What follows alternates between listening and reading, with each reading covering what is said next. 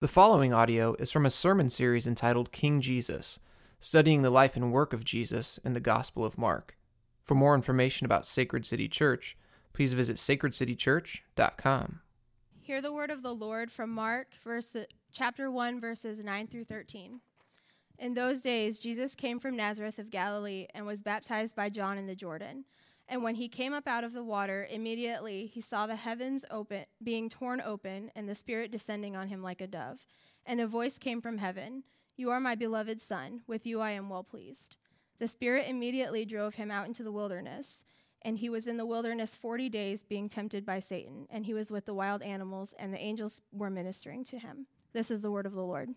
Today we're continuing our study on the life and work of Jesus through the Gospel of Mark. Last week I said that every single one of us have this kind of Jesus in our imagination. If you were around here, if you weren't here last week, you can pick up, it's a whole intro to Mark. You can pick it up on, the, on, on our website and listen to it. But here's the problem. We grew up in America, so that means we've all heard stories. Well, many of us have. I guess not everybody in here grew up in America. But we've all heard stories of Jesus. We've read bits and pieces of things that he did or said. Uh, and what we naturally do is we take those bits and pieces of what we've heard about Jesus, and we kind of naturally, this is the way our brain works. Our brain takes those pieces and puts them together in our mind, and it kind of creates what I called last week was like a patchwork Jesus, right? It's like a quilt, a bunch of different pieces, and then our brain puts them together in our mind. Well, well the obvious problem with that is who's to say that Jesus of your mind is the real Jesus, right? The Jesus in your mind could very well be a complete recreation based around a few things that you heard about Jesus, but then largely shaped by your own sensibilities, right? Everybody likes to think, you know, like, you know, I'm a pretty generous guy. I'm a lot like Jesus, like that, right? You know, I'm a truth centered guy. I'm a lot like Jesus, like that. You know, I really love the poor and the impoverished and the marginalized. I'm actually a lot like Jesus, like that. And we kind of fr- we kind of frame up Jesus where he's kind of a better version of ourselves, and he doesn't have his own. Uh, it's not really true to who he is. And the problem with that is obviously the Jesus you create in your mind. Guess what? That Jesus doesn't ever do. He never contradicts you, right? That Jesus of your mind never says, what you're doing and the pathway you're walking and the direction you're going. Uh, the reason you like to be around people like you uh, is your own pride, your own insecurity. He doesn't cross you and, and have you and challenge you to do something completely different. So the reality is a Jesus that's made up in your own mind without his own identity, without being the real Jesus, that Jesus doesn't have any power in your life. He can never confront you, he can never challenge you, he can never con- create any change in you because it's kind of a figment of your imagination. So, only the real Jesus has real power to change our lives, to change our community, our church, our missional communities, and ultimately our city. That's why it's so important for us to study the Gospel of Mark. Now, the Gospel of Mark, I talked about it last week, it's the eyewitness testimony to the life and work of Jesus from the Apostle Peter. Okay, it's weird.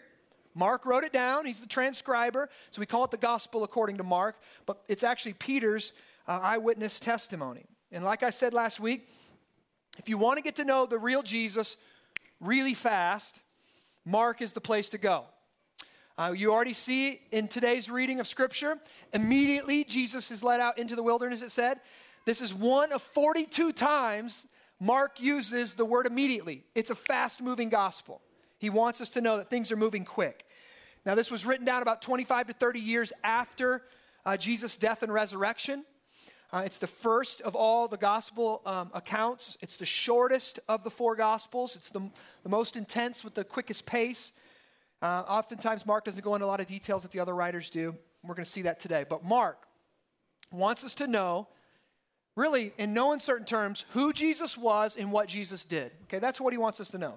Who Jesus was and what Jesus did. And this morning, that's what's going to happen. We're, we're going to meet Jesus. Jesus makes his first appearance now in the Gospel of Mark. Last week was all about preparing the way for the king to come, preparing the way for Jesus. So we got introduced like back in the day when a king came to town, they would send heralds, and heralds would blow trumpets, and heralds would announce the good news, the gospel, that the kingdom, that the king is coming. And last week we got to saw that Jesus was no different. He was a new king coming to town, and it was a herald that went before him, and this herald was John the Baptizer, right? And John the Baptizer, his whole ministry was to prepare the way for the coming king. Now, John the Baptizer, wild, eccentric dude, right? Ate strictly paleo, nothing but locusts and wild honey. He had camel's, camel's hair robe, which literally this camel's hair, they would walk, camels would rub against bushes, and they would, they would pull their hair out. So people would literally go to the bushes, pick the camel hair off, weave it together. And then this guy, he's got, he's got some, you know, crazy outfit, right? He's got some crazy outfit. This is just an eccentric dude. He's a prophet. And many scholars say that uh, upwards to 300,000 people came out and got baptized by John.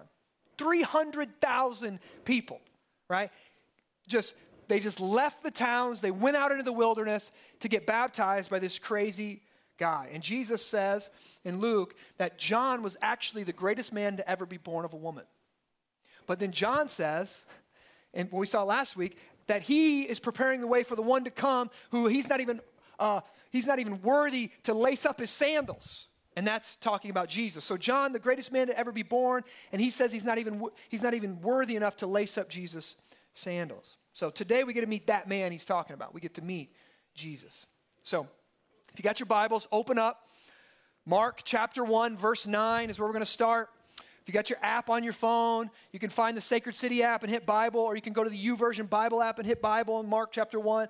But I want you to follow along with me because what we want to do at Sacred City is I don't want to preach my own opinions right? There's my opinions aren't going to change you. My opinion, opinions won't shape you. My opinions won't have any power in your life, but the Word of God does. So, and I also want to teach you how to study the Bible. So, as we're going through it together, hopefully we can help. I can help you do that. All right, one verse nine. And you there? Say there. There we go. In those days, Jesus came from Nazareth of Galilee and was baptized by John in the Jordan. Okay, now, boom. This scripture tells us that Jesus came from Nazareth. If you know anything about Jesus, he was born in Bethlehem, but then he was raised in Mary and Joseph's hometown of Nazareth. Nazareth was a small little village in Jesus' day. It was isolated from any major roads, excuse me, and it was 70 miles north of Jerusalem. It most likely had a population between three and 500 people. Okay? So think about that. Three and 500 people, very small village. Uh, in the Gospel of John, when this guy named Nathaniel heard that Jesus was from Nazareth, his first reaction was, Does anything good come from Nazareth? Right? So Nazareth does not have this great reputation. It's a little podunk town on the outskirts of town, not even a major intersection in the town. Growing up in Nazareth was probably a lot like growing up in Sheraton, Iowa. Can anything good come from Sheraton, Iowa? Well, Ben Mosbeck has, so I guess so, right? So, to the add, add to the list that we made of Jesus last week, Jesus, one of the most influential men, you look up who the most influential men in all of history have been on the human race, Jesus is going to be top three in every list you find. So, to add to the list we talked about last year, never owning a home, never traveling more than 100 miles from his own hometown, never having a wife, never having any kids, I mean, he, he, didn't. He had a job up until he was 30. He was a carpenter for his dad. Like this guy, he wasn't very. Uh, he didn't have a lot of stuff going for him. Well, not only that, but he was also raised in the backwoods.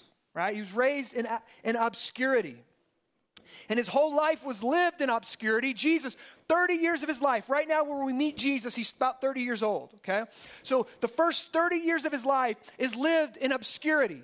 Okay, nobody knows about him. He doesn't tweet. Right? No Facebook. He's out in the woods. Nobody's even heard of him but his own family and a few of his friends. And today we see Jesus leave that obscure village in Galilee and go out into the desert to meet with John the baptizer to be baptized. Now, this event is going to mark the beginning of Jesus' three year ministry. Okay? That's all he did. Jesus lived for 30 years, didn't do too much miraculous that we know of. And then he had three years of ministry. And most of what you know about Jesus is because of his three years of ministry, less than one presidential term. And today we see this Jesus begin his ministry. But just what's going on? He goes out to the wilderness to be baptized by John. Now, if you remember from last week, what was baptism about? John's baptism was one of repentance for the forgiveness of sins. Well, if you've got, if you're thinking theologically here, th- there should be a problem posed to us right now. If John's baptism is one of repentance of sins, right? People were going out to John to be washed from the stains and the guilt of their sins. They would go in the water and be cleansed of their sins. Then why would Jesus want to go be baptized? See, don't we have a quandary here? Mark has already told us in verse 1 that this Jesus is the Son of God. He's the Christ, the anointed one, the Messiah that's been promised, the King that's coming. If he's the Son of God, why would Jesus need to be baptized by John? Think about that. In fact, Matt, in Matthew, right, John says, Jesus, I, I, I can't do this. I need to be baptized by you. I can't baptize you, Jesus. I got to be baptized by, by you. But Jesus says, no, no, it's fitting for us to fulfill all righteousness. So he's basically saying, this is God's will. This is the way the Father wants it to happen. I'm going to come to you to be baptized. So Jesus gets baptized by John. What's interesting to me is that Jesus, the Son of God, a man who has never sinned, who's the most holy and pure man to ever live, he goes out into the wilderness. He wades out into the same dirty water where 300,000 sinners have been washed in, and he lets John, another sinner, dunk him under and baptize him. Jesus, the spotless one, goes out to be dunked by a sinner. Now, in 2 Kings 5, this man named Naaman, he gets leprosy, okay? And leprosy, you ever, it's just, it's really a bad, bad thing, right? It's really nasty. Your skin gets white, starts to fall off. And he gets leprosy, and, and, and, and his servant says, Hey, go to the man, uh, go to the prophet of Israel, and he's going to tell you what to do. So Naaman gets leprosy. He goes out to this prophet. This prophet says, Okay, here you, all, all you have to do is go to the Jordan River, same river John's baptizing in. Go to the Jordan River, dunk yourself three times, you're going to be healed. Naaman flips his lid. Naaman, who's a high ranking official, he says, That nasty water, the Jordan River, there's so many cleaner water, so much more, you know, pure water, so much better water, fresher water. I'm not going to that nasty river Jordan and going to dunk myself three times. That's disgusting. So he has this sense, of, sense about him, this sensibility that that's disgusting. I'm not going to go in there. I'm better than that water. Well, eventually he succumbs to it. He goes, he dunks himself, he gets clean. But Jesus, the one who's absolutely pure. So think about this. Naaman, he's he's dirty, right? He's got a sickness. He's his flesh is tainted. Many people would be repulsed by him when they say, "Go dunk yourself in the Jordan." Oh, never. Nasty water, right? But Jesus, the one who's pure and clean and right and holy, when the Father says, Go, let this man baptize you in the sins of all these people, Jesus says, Okay. For Jesus, for me, when I'm thinking about this, for Jesus, this is almost a reverse baptism. Right? Sinners go to be clean. Jesus is not a sinner. Jesus is clean, but he's going to be immersed in the sins of his people. In fact, this scene gives us almost everything we need to know about Jesus and what he came to do. The beginning of his ministry. He was the Son of God, but he didn't come to set up a kingdom on this earth like all other kings have. This was an upside down kingdom. It would begin it would not begin in the halls of power but out in the wilderness that Jesus inaugurates his kingdom in solidarity with sinful suffering people. Those who are dirty, who need to be washed. Jesus goes out and he meets them. He is clean who needs to be made dirty.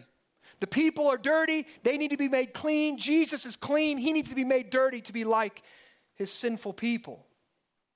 Scholars say that this was Jesus' priestly inauguration of his ministry. In the Old Testament, priests were um, they would be baptized into their role as the intermediary between God and man. They would be the ones that would make sacrifices on the behalf of the people. They would meet with God on behalf of the people. Well, Jesus now is getting baptized into this role as the priest. So last week we saw he's the king. This week we get to see him being baptized as our priest. Jesus is now mankind's middleman.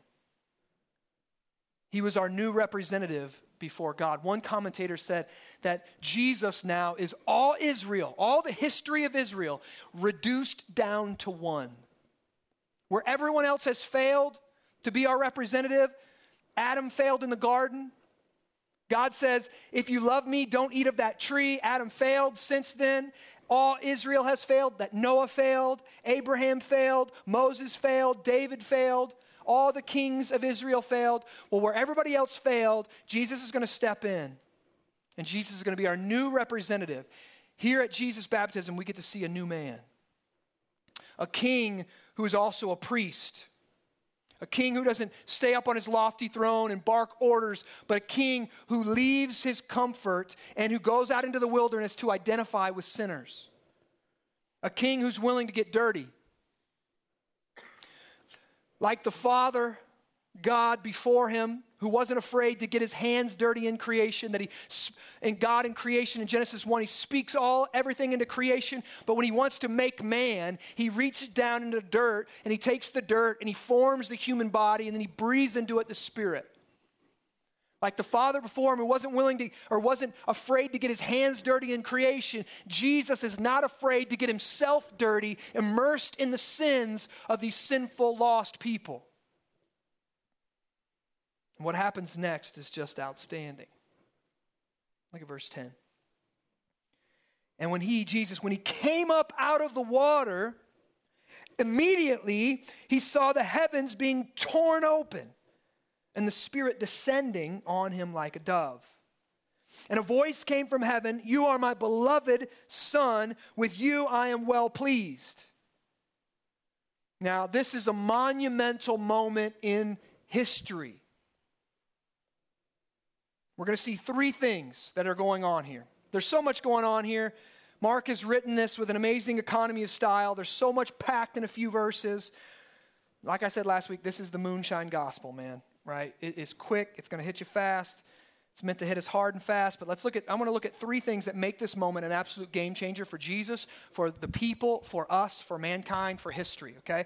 Three things. I'm, uh, for those of you taking notes, let me write. Number one, the heavens open. Number two, the Spirit fills. Number three, a voice speaks, okay? Number one, the heavens open. Two, the Spirit fills. And three, a voice speaks. First, the heavens open. Jesus is baptized, and it says that the heavens are torn open in verse 10. They're, that's a violent wrenching. That's a violent, just, a, a just absolutely being rent asunder, being rent open. It's, it's a very violent term.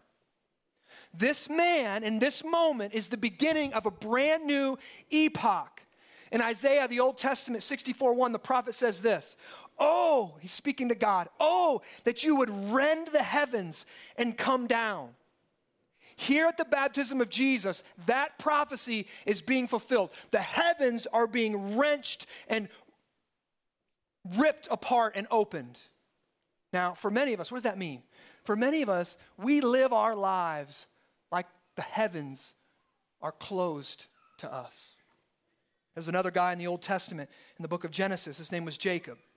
And Jacob, if you were with us for our series and through Genesis, uh, we come to love Jacob because Jacob is so much like us. But Jacob was a man who lived like the heavens were closed to him. He was a man who was deeply damaged by uh, the sins of his father. He was a twin, and scripture speaks plainly that his father loved his brother more than he loved Jacob. That Jacob was chosen by God, but Jacob had this hole in his soul, this kind of wound from his father, that he tried to use everything else in his life to fill this wound, to fill this gap, to fill this hole. So Jacob was a schemer from day one. Jacob tried to take things that weren't his, a birthright that wasn't his, he stole from his brother. I mean, he, he, he ended up getting schemed by another man, Laban. Uh, he had to work seven years for his wife. He got, he got ripped off on that deal and he was given the kind of the ugly sister, right? Then he said, All right, I'll work another seven years. Ended up working 14 years for his wife. And his whole life was just characterized by this vacuum, this black hole in his soul that would just suck everything in it. No matter how much wealth he got, it was never enough. No matter how much affection he got, it was never enough. He could never fill this hole that was like damaged from his father. And, it, and he, the heavens were closed to him. One time he even had a dream that the heavens were open. And it was kind of an eye opening thing, but it didn't really change his life very much until late in life he met the God who opens the heavens. Now, for many of us, we live like that. We live like the heavens are closed to us. We live like Jacob. We don't feel like we're good enough. We don't feel like we have an audience with God. God won't speak to us. We can't hear him. Or maybe I've done something that, in a sense, I feel like that whatever I've done has closed the heavens to me. And what happens is when we live like that is we'll use, see, you can't get rid of this vacuum. You can't get rid of this black hole. So what you're going to how you're going to live your life is you're going to use everything else in your life to try to fill that vacuum. If the heavens are closed to you, you're going to use everything else to try to open up heaven for you, to open up happiness and peace and joy and fulfillment in your life. So what happens is money isn't just money. Money is now what opens the heavens for you. So now the more money I have, the happier I'm going to be. The more vacations I can take, the better clothes I can wear, the better uh, house I can buy, et cetera, et cetera, et cetera. Money isn't just money, a tool that can be used for the glory of God and to, for our good. Money now becomes what opens the heavens, what gives me my satisfaction, what builds an identity for me. Sex isn't just sex. Now sex is what opens the heavens. Sex is ultimate fulfillment. Sex is where you, the greatest joy in all life. Sex is the end. Now I just need, that's what it is. It, it becomes kind of like my God, the thing that opens heavens for me. This can, you just go right down our workplace, our job, right? It's not just a job anymore. Now it's what open, it, it's what's going to fill the hole. It's what's going to open the heavens. It's what's going to give me ultimate satisfaction.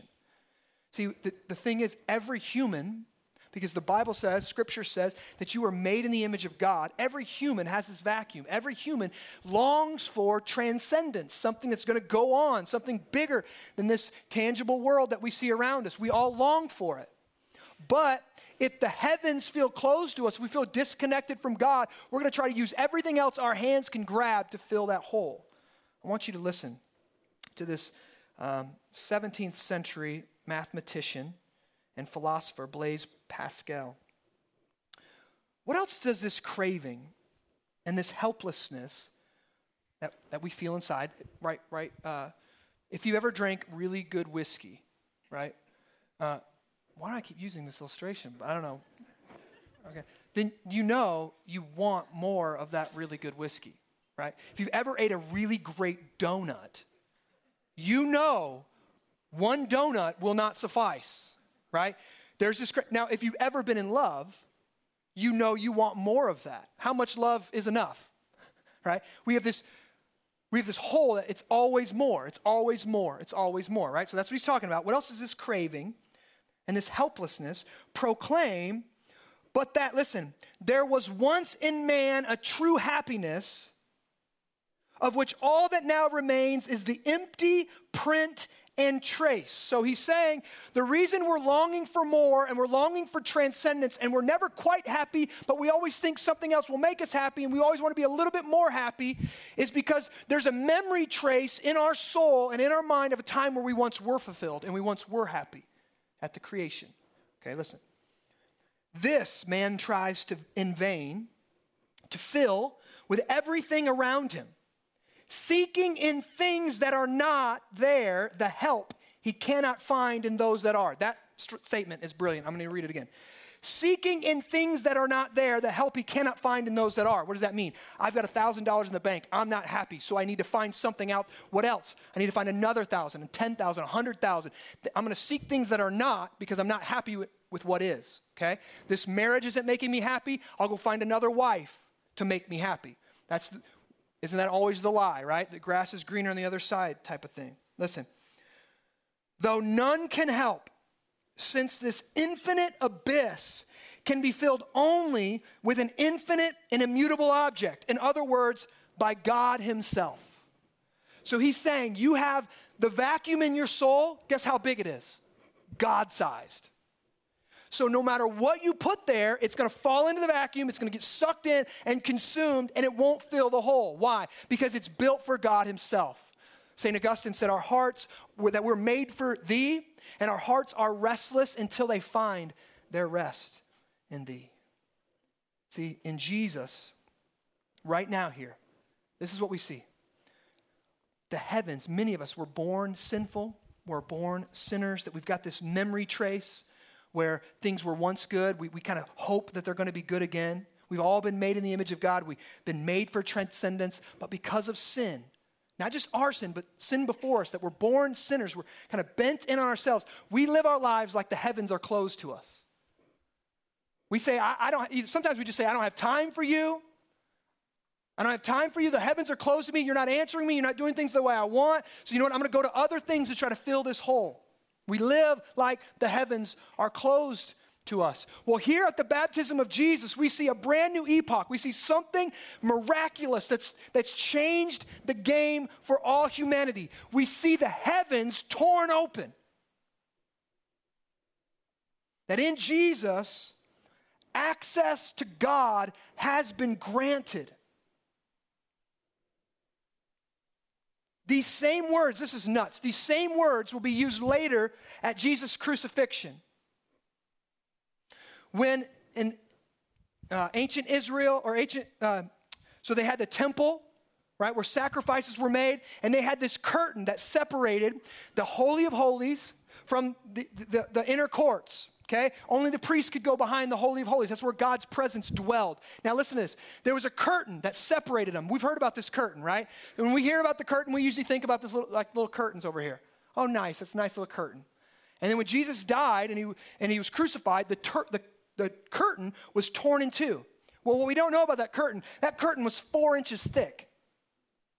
That curtain, to be opened and closed, you had to hook horses to it, and the horses had to open it okay? And this same word, where the heavens are torn open, is the same word used when Jesus died and he's crucified, and the curtain is torn asunder. The curtain is torn open, signal, signifying that God's presence is now open. That there is no more divide, that there is no more middleman where we have to go to a priest and a priest has to make sacrifices for us. That now the heavens truly are open and our souls can be satisfied, that we can drink deeply from God Himself. Jesus has indeed granted access to God through his death and resurrection. That he's the true priest that brings his people into the presence of God. So, right away, Jesus, his ministry begins. It's inaugurated, pointed to what he's ultimately going to do by the heavens being opened. The black hole in your soul can be filled by God because Jesus has opened the heavens. First thing we see, the heavens are open. Secondly, we see the Spirit fill Jesus. Now, our text here says the Spirit descended upon him like a dove. Now, it, it, Mark's way of writing is just, I just think it's brilliant because we have this violent, boom, wrenching of the heavens, this torn open, heavens are open, and then what are we, we're expecting lightning and thunder and beam me up, Scotty. I mean, we're expecting something huge. But what we get is a dove, right? A dove. Now, it's not really a dove, right? This is kind of taking us all the way back to Genesis 1 again, where God, uh, before, before he's, he speaks creation, uh, brings light out of darkness, right? The Spirit of God is hovering over the waters. The Hebrew there is actually fluttering. So the Spirit is fluttering over the waters as, as Jesus is uh, getting ready to speak and the Father is getting ready to speak doesn't mean that the Spirit was an actual dove. It just means that he fluttered like a dove. He floated like a dove. He moved like a dove. So we see the Spirit fall like that. And what we need to know here is the Greek word for upon him is actually better translated into him. Okay? So this isn't just like an anointing where something is coming upon Jesus. This is actually something brand new where the Holy Spirit is coming into Jesus. Like, and it's, it's, it's like visual okay? The Spirit fluttering upon Jesus, going into him. That the heavens have opened and the Spirit of God is now filling Jesus to accomplish his ministry. Like Jesus wasn't Superman. He needed the Spirit of God to accomplish his ministry, to fulfill what God had called him to do. And now, lastly, we see a vo- or we hear, we see a voice speak. So we've got this, the heavens open, the Spirit fill Jesus, and then lastly, a voice speaks. Here at Jesus' baptism, God the Father audibly speaks to Jesus.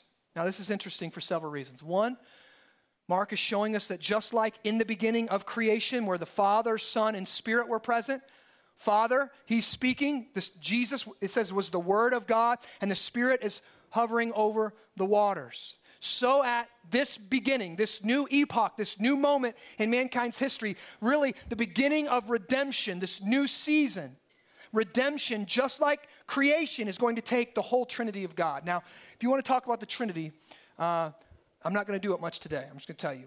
It will blow your mind, right? God is one, and yet in the one God, He exists co eternal, three in one, three persons in one God, right? Do you get that? No, I really don't. Okay? But this is what it does mean it means that God Himself is a community, a community of love. No other God in the history of mankind is a community in and of Himself. So that means love is not inherent in any other God but ours. Because any other God can demand worship, any other, but He can't. Uh, if he exists all by himself, he's not, he can't love, right? There's nothing to love. So how could he love? But our God, because he exists tri-personally, he can. He is love himself. But, so I'm not going to go too much into the Trinity, but what's important here, you, hear, you see the Spirit present, the Son's present, the Father is speaking. This is the moment where he's inaugurating his ministry. But I want, what I want to kind of dwell down on and dig down into is what the Father says. Look what the Father says here in verse 10, or verse, verse 11. And a voice came from heaven You are my beloved Son. With you I am well pleased. Now, I'm going to tell you right now, many of us that live like the heavens are closed, that's what we're longing to hear. When we live like the heavens are closed, we're longing to hear from God, You're good. I love you. You're mine. And the funny thing is, when does God do this? Right? Hey, dads, many of us, hopefully you're a good enough father where you give your son that attaboy, right? But when does that attaboy come? Typically, that attaboy comes after he just pins somebody. Attaboy. He's so much like his dad, like that. Right? Or he just, you know, hits a, hits a double, hits a triple, attaboy, attaboy, right? He does something really well, gets great grades, attaboy, attagirl, right? What's unique here is the Father gives the attaboy before Jesus has done any ministry. Jesus has just gotten baptized to begin it, and the Father speaks, You are my beloved, in whom I am well pleased. Now, there's some bad theology that goes around. Some people, they teach what's called adoptionism, like Jesus was created by God, and then in this moment, God is adopting him as his, as his son. That's not what's going on. Jesus was the Son from all eternity. What's happening here is this picture a father and his son walking down the mall. And if you're a father and, and, the, and you know that sometimes you just look at your son or you just look at your child and there, you know there's no way this kid knows how much you love them. There's no way they get it. And you don't even know why you love them, honestly, half the time. You just, right? And that's what comes on me. I just want to squeeze them, right? Like, so you, you're walking down the mall and for no reason. Now, your kid knows, right? You say, if you, if you say, hey, I love you, your kid's like, yeah, mom, I know. Yeah, dad, I know. Like everybody, they know it, right? But you're walking down the mall, you're holding their hand, and that, that thing just comes over you, right? That love just comes on over you, that you just want to pour that love on somebody else. You're so happy, you just want to pour that lo- love on somebody else. So you pick that kid up, and you, and you whisper in their ear, I love you, right? And that kid feels the love of a father, right? Or feels the love of a mother, right? Now, is that person getting any new information? No. They're not like, oh, this is the moment I've been waiting for. I am now finally a son, right? I am a loved son, finally. I've been working for this my whole life. No, they get no new information, but do they feel the acceptance? Do they feel the love? Do they feel the approval? Is something tangible, tangible happening? Absolutely. That's what's going on right now. That the Father is not becoming the Father right now. The Son is not becoming the Son right now. The Son is being hugged by the Father. The Son is being made aware that God is pleased with him, that he is loved. And this is a this is absolutely foundational for what's about to happen. And for us in this room, this is absolutely uh, critical if you're going to understand Christianity. This scene is critical if you're going to understand Christianity. See, in Christianity, identity, acceptance, approval comes before behavior. God's acceptance and approval must be realized before any good work is to be done, before any ministry is to be done. That we must be completely and totally aware of the Father's love for us, or what will happen is we'll be tempted down the road to believe that God's love for us has only come because we've cleaned up our act. Come because we've gotten better and we've, we are sinning less, right? Or we've gotten rid of the big sins in our life, and God now says, Oh, finally, you've gotten rid of that addiction to pornography. Now I can finally pick you up and tell you I love you. And then in the back of your mind, you always remember God loves me because I quit pornography. So if I ever fall back into pornography, if I ever struggle again, God, therefore, his love for me will be gone. And he'll look at me disappointed. Come on, son, get your act together. Many of us do this. We've served our neighbors, so now God is pleased with me. This is nothing short of a thinly veiled legalism under the cover of Christian moralism. When I'm doing well spiritually, God is pleased with me. When I fail, God is displeased. Now, for me personally, I grew up. Uh, I was a small kid, we, uh, and we moved when I was like in third grade, and I got picked on. My mom had this horrible mullet growing off my head, right? So she wouldn't let me cut my hair. I, it was terrible, right? And I went to this new school, and I felt not good enough. I felt like I didn't fit in. Um, and, and I, I, was shaped by that. I was wounded by that. I didn't really know how to earn my way in, how to be good enough, how to get accepted until when I was in seventh grade, I found the sport of wrestling.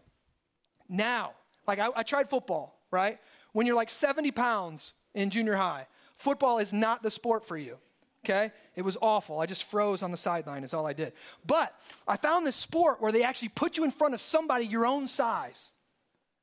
And I was like, this is the sport for me. And I learned I could now create an identity. Not only that, there was only one person in front of me stopping me from my identity. So if I could take this guy and bend his will to mine, right? If I could dominate this guy, I now had a new identity where I was strong, I was successful, right? I was a wrestler. And that's what I did for like seven, eight years of my life from that moment on. Is I kind of, my whole life was built around what I could do and what I could achieve. And when I won, I feel I walk with a swagger. And when I lost, I kept it in my mind over and over and over to motivate me for the next fight, the next battle, so, it, so I wouldn't, I didn't want to feel that way. I didn't want to feel like a failure. I didn't want to feel like I wasn't accepted. I wasn't good enough. I hated it. And then what happened for me is when I became a Christian, this intensity around my around wrestling this kind of identity of win and you're successful work hard and good things will happen to you this identity just translated and transferred over to Christianity. So then when I was rocking it, or when I was, you know, I was really disciplined, I was reading my Bible every day, and I was not doing things I shouldn't do, and I was being a good little Christian boy, I felt like the Father approved of me. I felt like I was getting that attaboy. You come off the mat and everybody smacks and everybody's excited about it. I felt like when I was doing well spiritually, that that's that God was giving me that attaboy. And so what I do, I threw my life into my work. I threw my life into even God's work. And I meant to build a big ministry and I preach as hard as I could preach and study as much as I could study and be as good and as religious as possible. And I was just building, building, building, building, building, building. And I was getting proud and proud and proud because I, and I would look at people that would struggle. I would look at people that couldn't get their act together. And I'm like, what is wrong with you? Here's what you need to do wake up an hour early, read your Bible. That'll fix it. Now, it was all willpower. It was all, this is what you're going to do. And you want to feel good about yourself? Then do good, act good, be good, and God will approve of you. My whole life was shaped around this, and I didn't even know it. I couldn't even sense it. I could sense there was something wrong, that the heavens were closed to me in a sense, and this is where I felt it. Anytime I failed. I remember people looking across the table from me and, say, and saying, Why don't you get this? Why can't you be nicer? And I'm like, be nicer. And that wouldn't work. Right? Like wrestlers, you can't go out there and be nice. There ain't no being nice. I'm nice after I pin you, then I'm nice. Right? There, it was winning. That was what driving me. Why couldn't I be nice? Why couldn't I be calm? Why couldn't I settle down? Why couldn't I accept people where they were? Why couldn't I walk with the weak? Why couldn't I do this? Why couldn't I suffer? Why did anything bad happen to me? I thought God didn't love me anymore. Why? The heavens were closed to me, in a sense. When I failed, I felt like God was pleased. When I show weakness, I felt like God was displeased. Now, listen, I love. Many people, they always, they always say, like, Justin, when you preach grace, sometimes it just sounds like nothing we do matters. I'm, I'm kind of like, well, that is kind of like grace, but this is what I, when I'm teaching grace, that our acceptance comes before our behavior, that our identity comes before we perform for it. This is what I want you to hear. I want you to listen. I love the way a Catholic philosopher and theologian, Peter Kreeft, says it. If all of me believes that the Father loves me, if all of me, every from my head to my toes, believes that the Father loves me, then none of me would ever want to disobey him. If all of me believes the Father loves me, then none of me would want to disobey him. That means if the Father loves me, everything he gives to me is for my good, even when I don't get it. Even when it's hard and it's difficult and it's suffering and it's painful, if I believe that he loves me, I know he's shaping it for my good and he's using it for my good, and this is for my good in the moment. So I would never run from him, right? If I knew he loved me, I would never want to disobey him. I would never run to other things all of our obedience must flow from the fountain of God's love and acceptance for us. We have to know it down in the deepest parts of who we are that because of Jesus, not because of my behavior, not because of my morality, because of Jesus, the Father loves us and is pleased with us. But you might be asking, okay, I get that, Justin. God was pleased with Jesus. You have, by the, you know, by the way, you did say he was sinless. That makes sense. The Father's happy with Jesus because Jesus is sinless. He's perfect, right? Now, here's the question How do I know that God is pleased with me? How do I know the Father is happy in, in, in me, right? Because I sin every day. How could God be happy with you if you sin every day? How could He be pleased with you if you have looked at pornography? If you have cheated on your spouse? If you are whatever, whatever, whatever? Great question. So far in our text, we've seen the heavens open, we see the Spirit fill, and now we see the, and we see the Father speak to Jesus. All of this was to prepare him for what comes next. Look at verse 12. The Spirit immediately, there's that, te- that word again. The Spirit immediately drove him. That's a violent term. That's not like he's dropping little breadcrumbs and hoping Jesus follows him out in the wilderness okay? The Spirit comes into Jesus and it drives him, it motivates him, it moves him out into the wilderness. And there he was in the wilderness 40 days, being tempted by Satan. And he was with the wild animals, and the angels were ministering to him. Now, what's going on? Listen to this. I'm going to quote an Old Testament verse to you. Leviticus 16:21. I want you to hear this. This was in my in my mind this week while I was reading this. And Aaron the priest shall lay both his hands on the head of a live goat and he will confess over it all the iniquities of the people of Israel, and all their transgressions, all their sins. And he shall put them on the head of the goat, and he will send it away into the wilderness by the hand of a man who is in readiness. And the goat will bear, the goat shall bear all their iniquities on itself to a remote area. In the Old Testament, this was called the scapegoat. when God would bring, when, when the priest would bring sacrifices to, a, to, to God for on behalf of the people, there were two goats. One goat was killed, it was to bear the punishment for the sin that they've rebelled against God, they've chosen to worship other things. So that one would bear the wrath of God, and that goat would literally be slaughtered. But then this other goat, the priest would confess the sins of the people. Like much like we confess publicly every Sunday, our, confess our sins. The priest would confess these sins and the guilt of these sins and the shame that these sins have caused, and then this goat would be brought out into the wilderness and let go, signifying that not just the guilt, not just the punishment of your sin has been paid for, but the, the you know the stain the sin leaves behind, the guilt and the shame that that sin leaves behind. If you've been sinned against by someone, that unforgiveness that festers in your soul, you just can't get it out of your mind. That goat takes that out into the wilderness, signify, signaling that your sins have been taken far from you. The guilt, the shame has been taken out and been removed and cast out.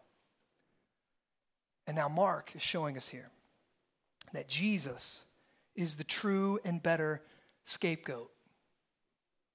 Jesus has just been baptized into the dirty, sin infested waters of the Jordan River. And like a sponge, Jesus has taken those sins into himself and away from his people. And the Spirit of God immediately forces him out into the wilderness. This is a sign showing us what Jesus will completely and ultimately do on the cross. That he will bear the punishment for our sins, but he will also be the scapegoat and he will remove the stain and guilt of our sins from us. Theologians call what Jesus did on the cross his passive obedience. He was willing to be killed and crucified. Jesus was willing to go to the cross and let the Father crush him. But what people, many of us fail to realize is we fail to realize the importance of Jesus' active obedience. Right now, when the Spirit comes upon him, when the Father speaks these loving words of acceptance to him, and the Spirit drives him out into the wilderness. Jesus is obedient. He's tempted for 40 days by Satan. Okay? 40 days. What's, up with that? If you read the Old Testament, 40 is, is a significant number all throughout the Old Testament. Right? You see 40 over and over and over. The Israelites failed the test in the wilderness for 40 years right? It rained for, four, like the, the number 40. Remember what I said? That theologian said that, that Jesus was all Israel reduced down to one. Listen, every place in the Old Testament where every hero failed, Jesus succeeds. Every temptation that they succumb to in the Old Testament, Jesus passes. He's been tempted like we are, yet remained without sin. And guess what? I doubt very many of us have ever been tempted by Satan. I'm just going to tell you that right? If you know anything about Satan, Satan is evil personified. Satan has his little minions that, you know, fallen angels that are called demons or, or devils or whatever you want to call them. I doubt many of us have ever been tempted by Satan himself, right? He's one, he's not everywhere like God is.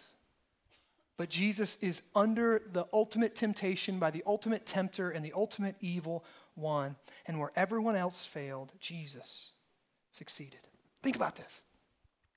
Adam was brought into the garden in, I mean, he was brought into this garden that was perfect, right? And, he let, and through his sin, the Garden of Eden, because of Adam's failure to resist Satan's temptation, the garden becomes the wilderness. The world was now one of wars and violence and pain. But now, here, when Jesus begins his ministry, he doesn't come into paradise. Jesus he's not a king that enters into the garden. Jesus comes into the wild.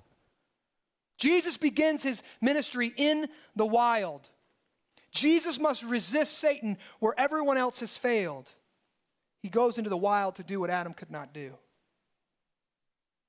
And this shows us right away like that there is a cosmic battle going on. There is a cosmic battle. So listen, don't Can you imagine this? This was just I wonder on the next day, if you ask Jesus, Jesus, how was your day yesterday? Well, in the morning, let me tell you about the morning. I went and got baptized. The heaven was ripped open. The Spirit came into me, and the Father said, I love you, son. I love you very much. The morning was great. But then, immediately after that event, I was driven out into the wilderness to be tempted for 40 days by Satan himself. Hmm. Right? What's this to show us?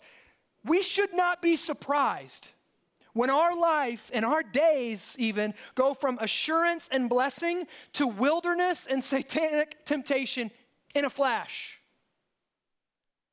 And one of the things that Jesus' life should show us here again, he got the blessing, the identity before he passed the test. Right? But I think the blessing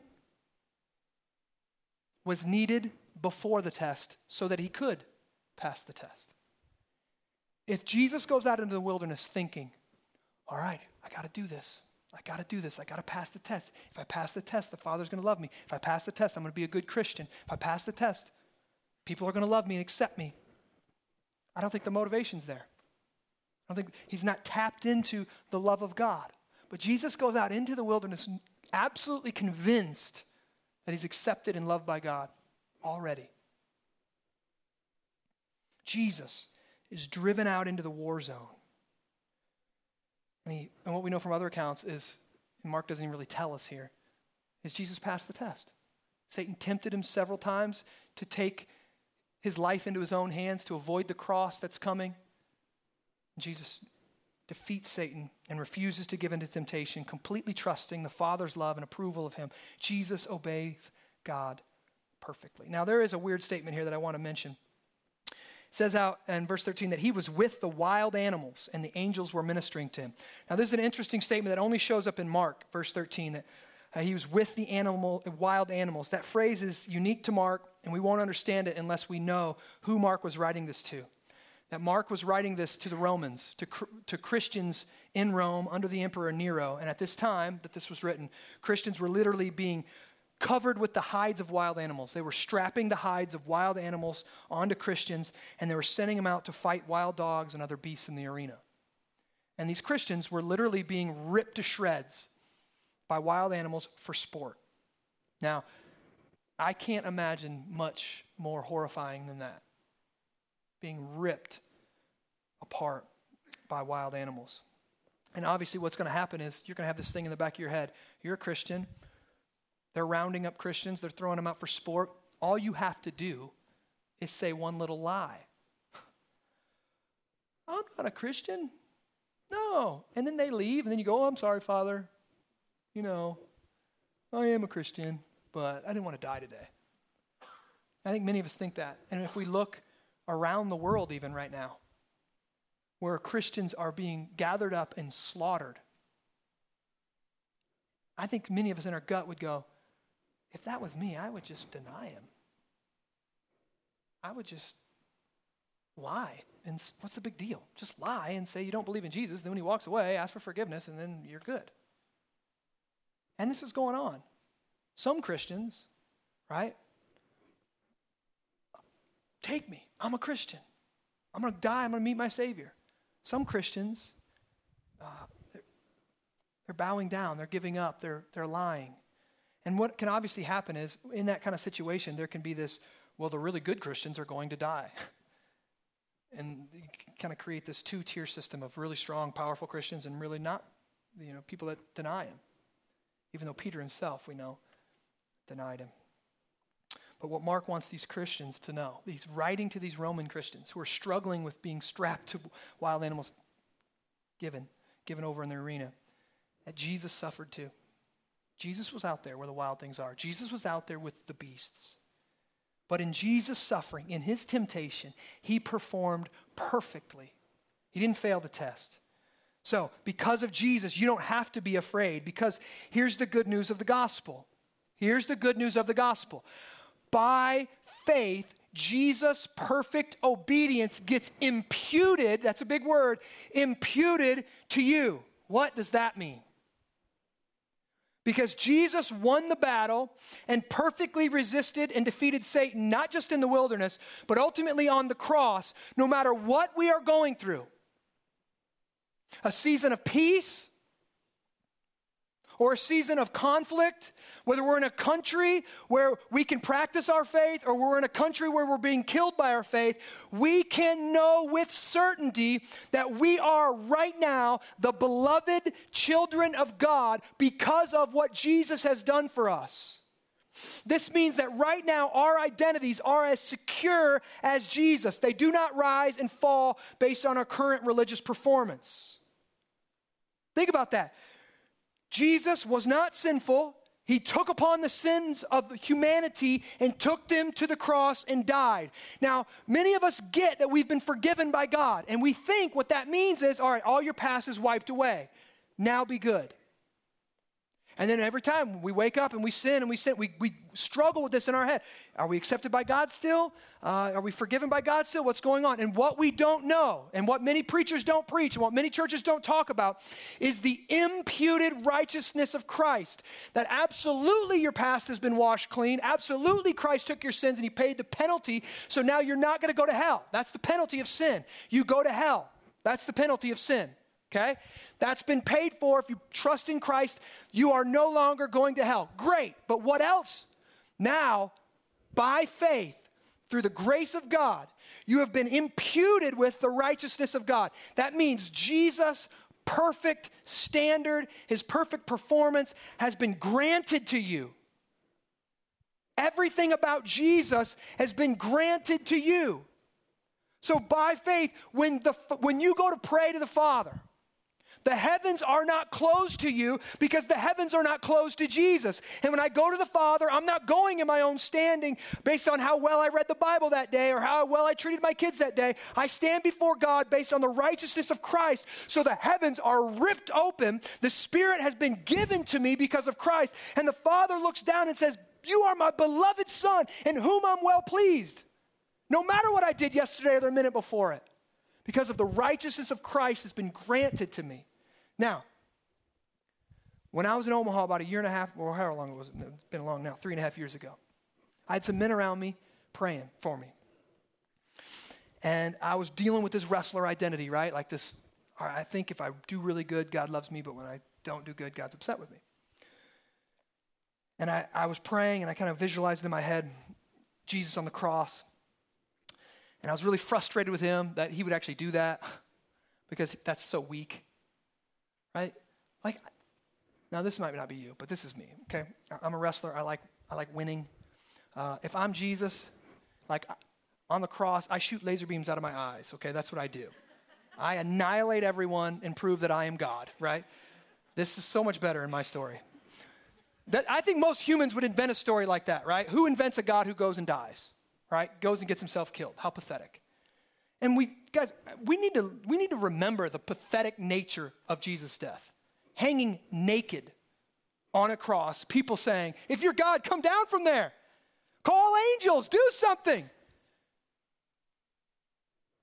And our God goes and gets himself killed, naked, on a cross. Thieves next to him. It's pathetic. And I'm looking at it, and in this moment, I, for the first time, and I've been preaching the gospel for about a decade, for the first time, I kind of said, Duh, how pathetic.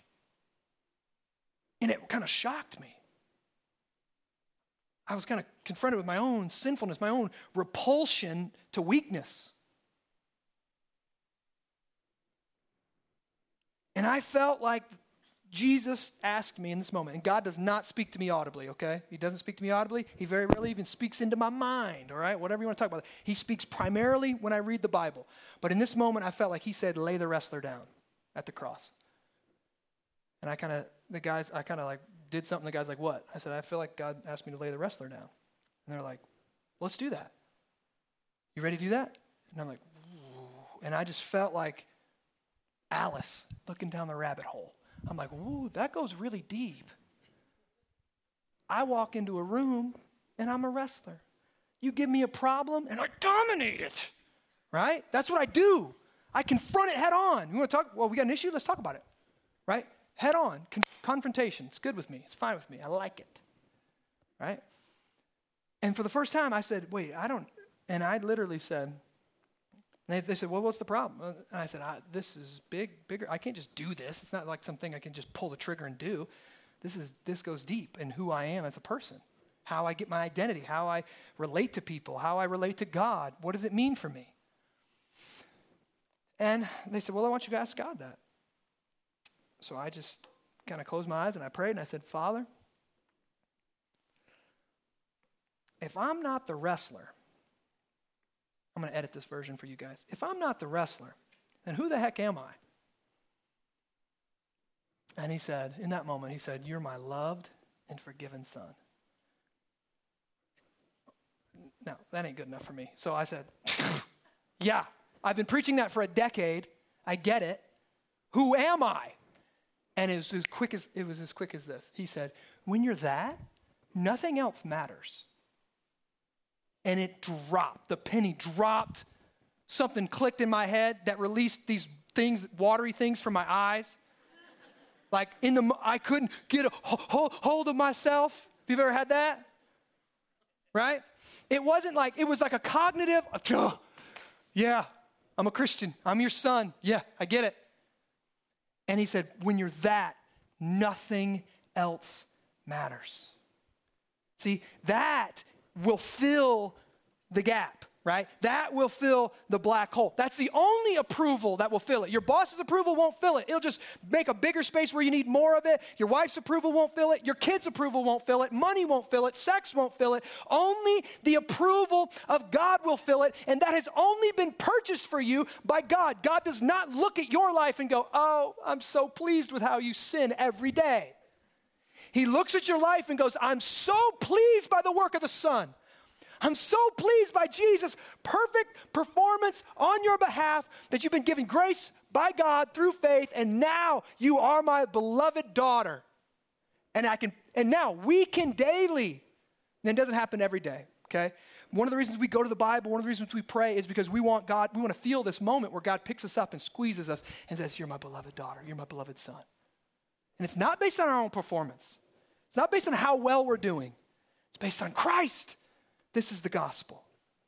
Because of Jesus, the heavens are open to us. The Spirit fills us and motivates us for mission, and we are God's beloved children. None of this is dependent upon your willpower or your discipline or your morality. Every bit of redemption or salvation was completed by God Himself Father, Son, and Holy Spirit. Let me ask you how would your life be different if you really believe this? If you really believe this, how would your life be different?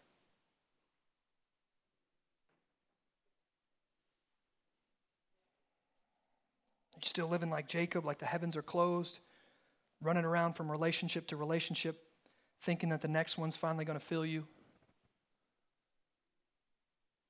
You go from book to book, thinking, in the next book, it's going to click. In the next book, I'm going to get it. In the next book, finally, this hole is going to be filled. The next degree,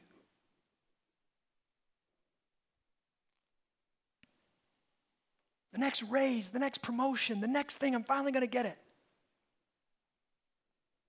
Chasing the wind.